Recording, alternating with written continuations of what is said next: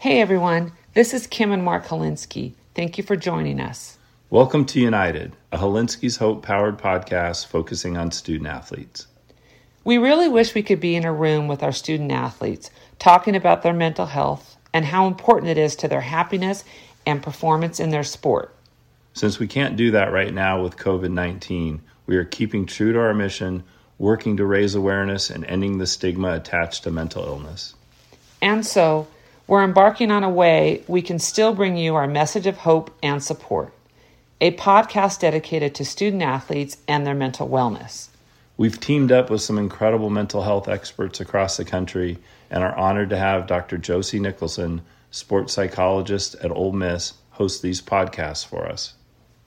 Dr. Nicholson will be using her passion for student athlete mental health as a foundation driving the conversations that will be featured in these United podcasts.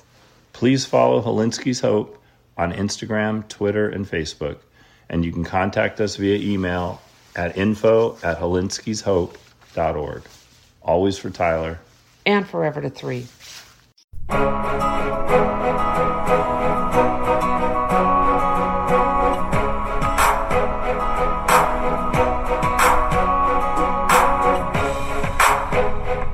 Hello, everybody. Welcome back to United Conversations for Student Athletes. I'm your host, Dr. Josie Nicholson. This is indeed a very strange and novel time with so much uncertainty. Nobody's sure how long this is going to last. And while we all have unique concerns, most of us have some common concerns that contribute to us being united in this together. Sports psychologists and mental health professionals have teamed up with Hilinski's Hope to launch this series of conversations for athletes, and I know a lot of people are going to benefit. Every episode will feature a different licensed mental health professional talking about one way you can take care of your mental health during this time. We hope to release two episodes a week, and we want to hear from you about topics that you want to hear discussed. So please reach out and let us know your thoughts, concerns, or your ideas about what would be helpful for you to hear about or your fellow athletes to hear about. You can contact us at info at hilinskishope.org. Don't forget to subscribe to this podcast, rate us, and review us in Apple, Spotify, or wherever you get your podcasts.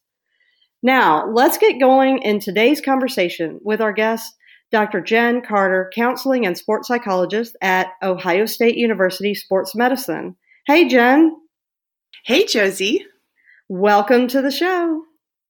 I'm honored to be here. I know uh, the Hilinski's Hope Foundation is so important to me, and um, ha- after having done my training at Washington State University for my internship, that university and the people there are, are important as well. So I'm really honored to be here.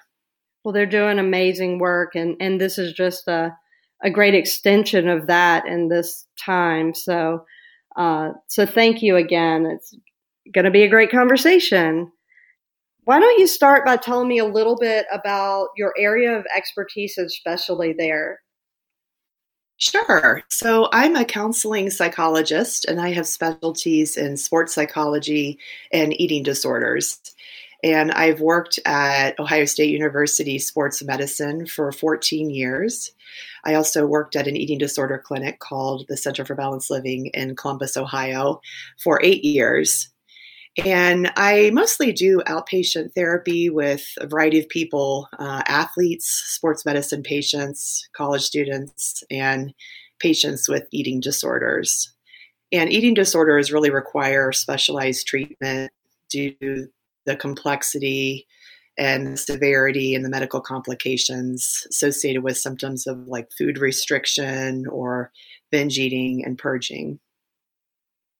For sure. I'm so glad you're doing that work. And I know you have had, you and I have had some conversations that have been helpful for me just about finding balance in our relationship with our body and food and exercise and all that. So, um, so yeah, that would be a great thing for us to talk about because it's such a just bizarre time where, you know, I'm a gym rat and I can't go to my gym and people are it's very a sudden very abrupt that gyms are closed and people have stocked up their cabinets and their refrigerators with loads of food.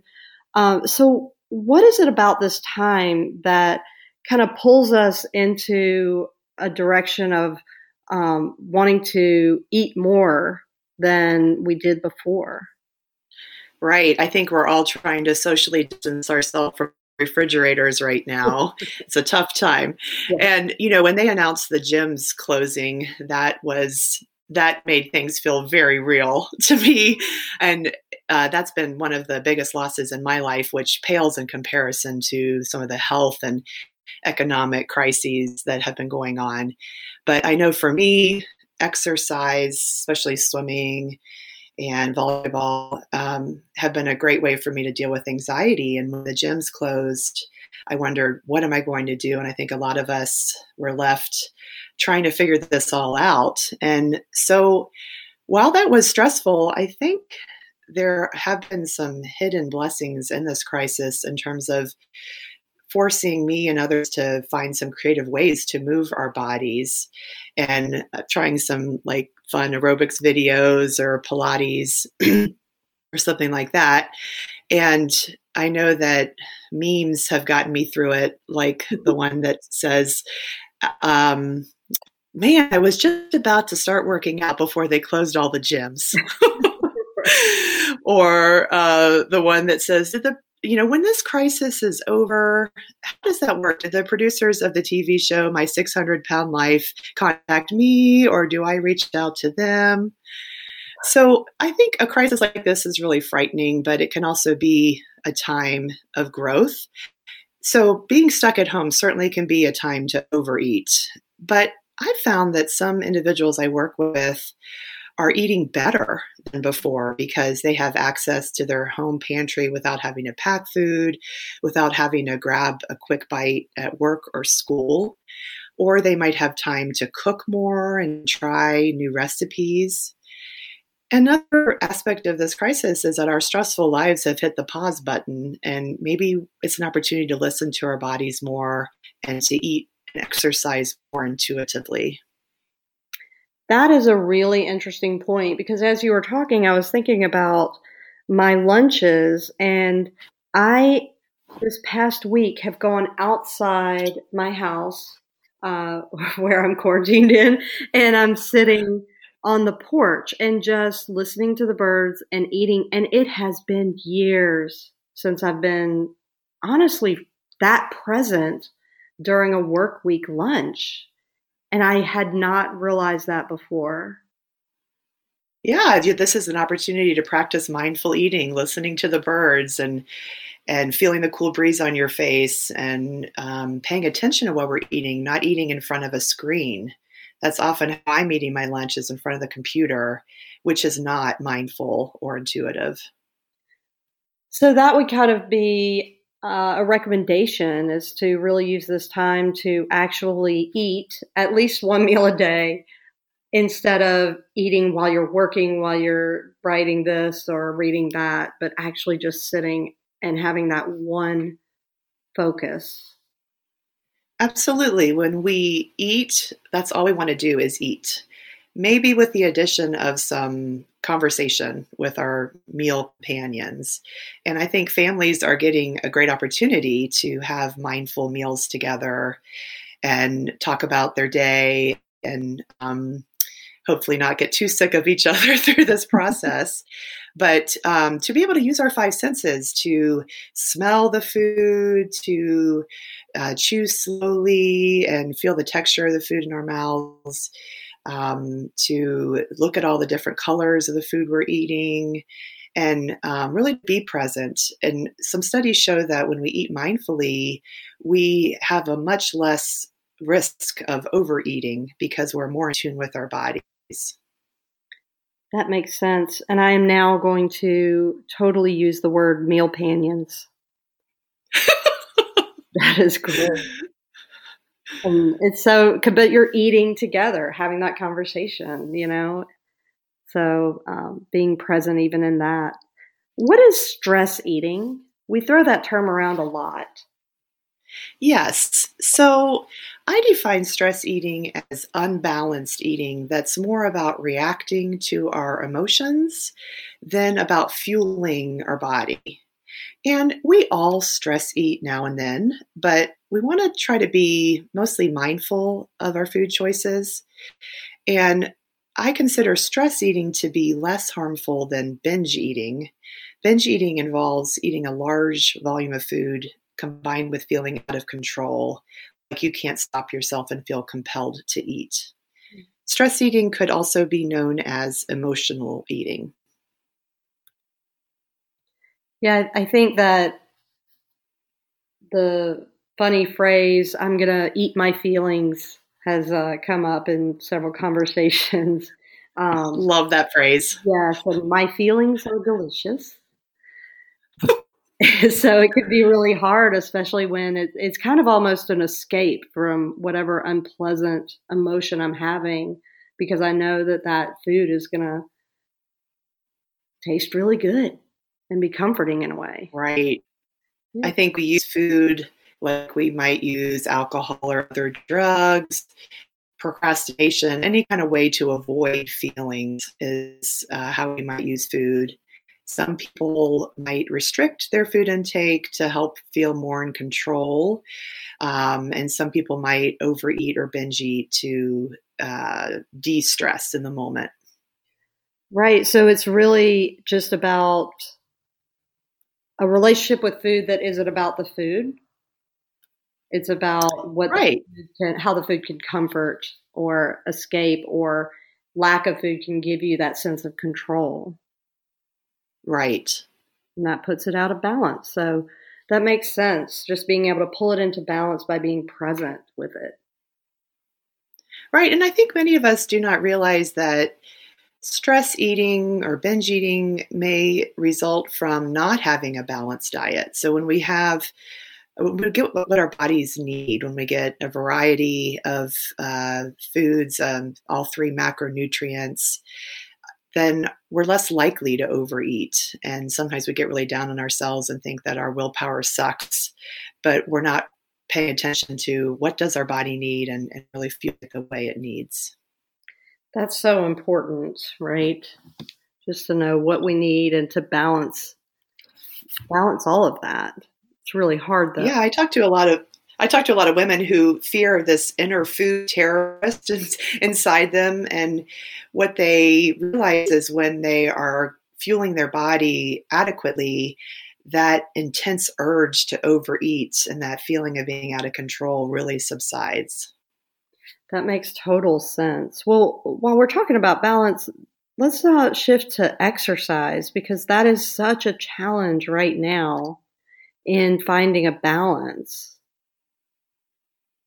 For sure. And I think balance exercise is getting what your body needs, no more, no less. It's listening to your body. It's exercising at an intensity that's right for you. Some people love a really intense exercise. I know you've done CrossFit before, right? Are you somebody who loves the intensity? Yes. And the, yeah. the gym I'm at so, now is pretty intense, and I just miss it. Oh, yeah. Yeah, it's hard to find that. Um, and I know for me, uh, swimming is where I can be more intense and can't get in a pool right now. Although I have heard some people are swimming on land. Oh. it's a great creative way. I'm, I'm not, I, have tried it once. It was pretty hilarious. um, and I think exercise balance is also about taking at least one day off of exercise a week. It's about doing activities you enjoy. You know, if you hate running, don't run. Hmm. Try to make it playful and challenging.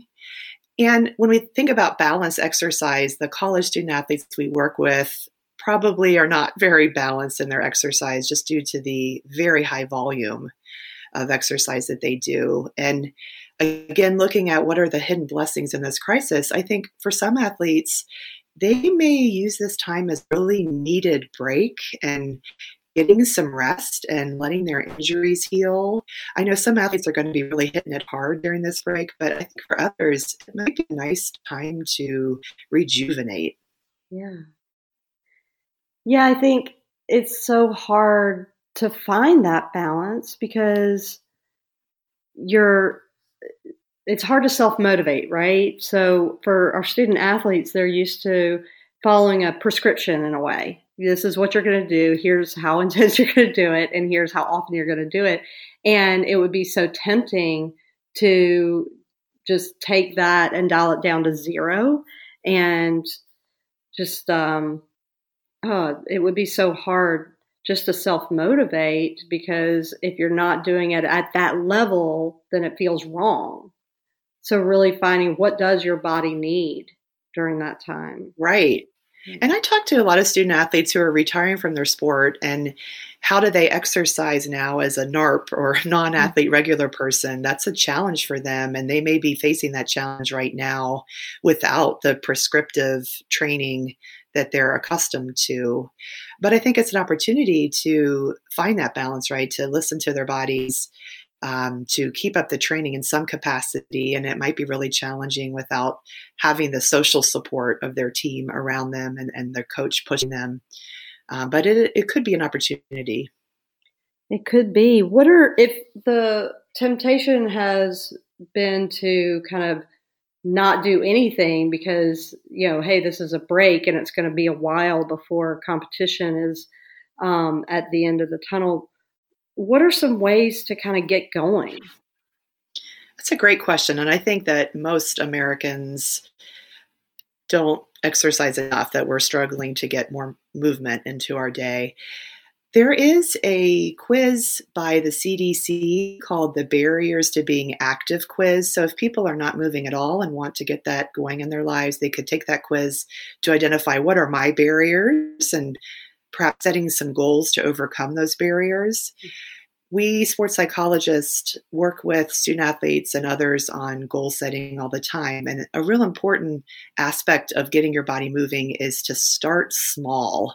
If you're not exercising at all, it's really unrealistic that you're going to be exercising six days a week for an hour a day. But maybe there's a way to walk your dog.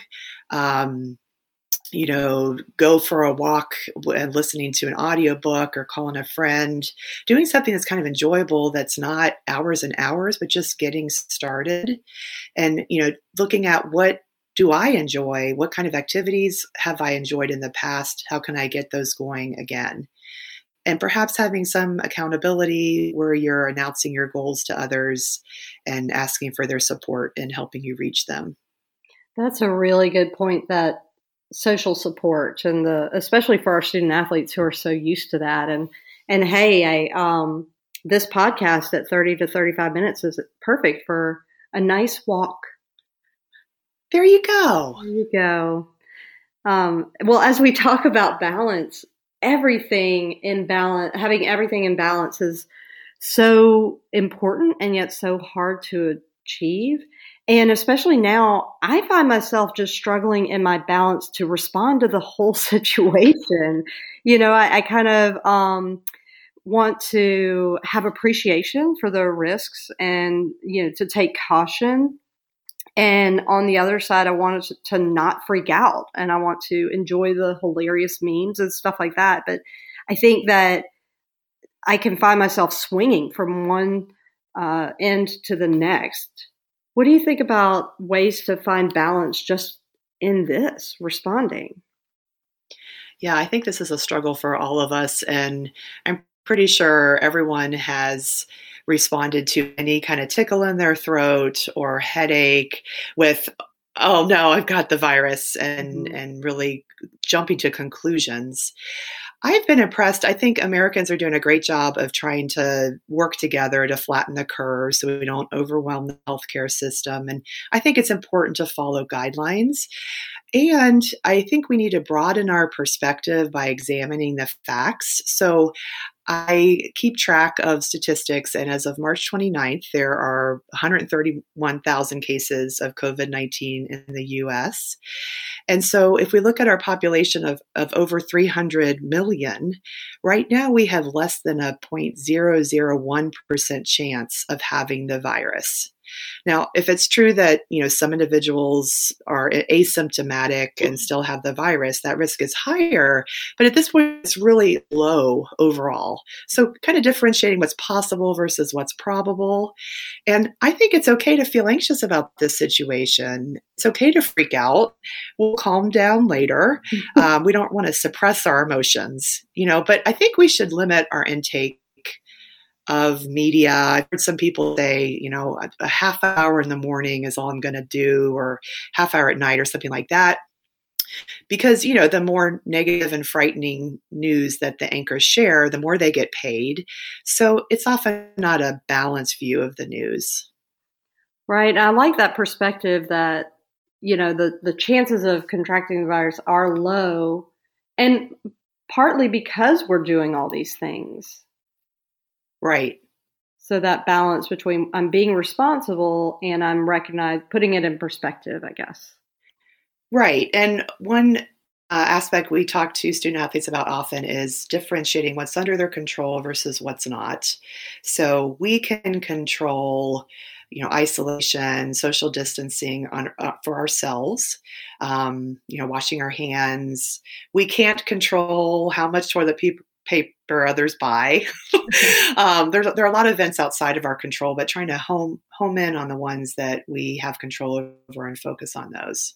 Gosh, that's so important for sure. Well, Jen, this has been so so helpful. How can people reach out to you if they want more information about anything you've talked to here? I think email would be the best way to get in touch with me. And my email is carter, C A R T E R dot 270 at osu.edu. Great. Thank you so much. I've really benefited from this conversation about just finding balance in everything. Well, thank you, Josie. You've been doing so much for the field, and thank you for being the conduit to the Hilinskis. Well, thank you. Listen, if you're struggling at this time, please reach out to a mental health professional in your area. And don't forget that we want to hear from you about topics that you want to hear discussed. So reach out to us, let us know what's going on and how we can help you or your fellow athletes. Don't forget to share this podcast with those that you think could be helped by it. Subscribe to it, rate it, and review it. And if you want to know more about Hilinski's Hope, including how to donate to help with all that they're doing to support student athletes, mental health, and reduce the stigma around mental health issues, please visit www.hilinskishope.org. Please take care of yourselves, take care of others, and always have hope.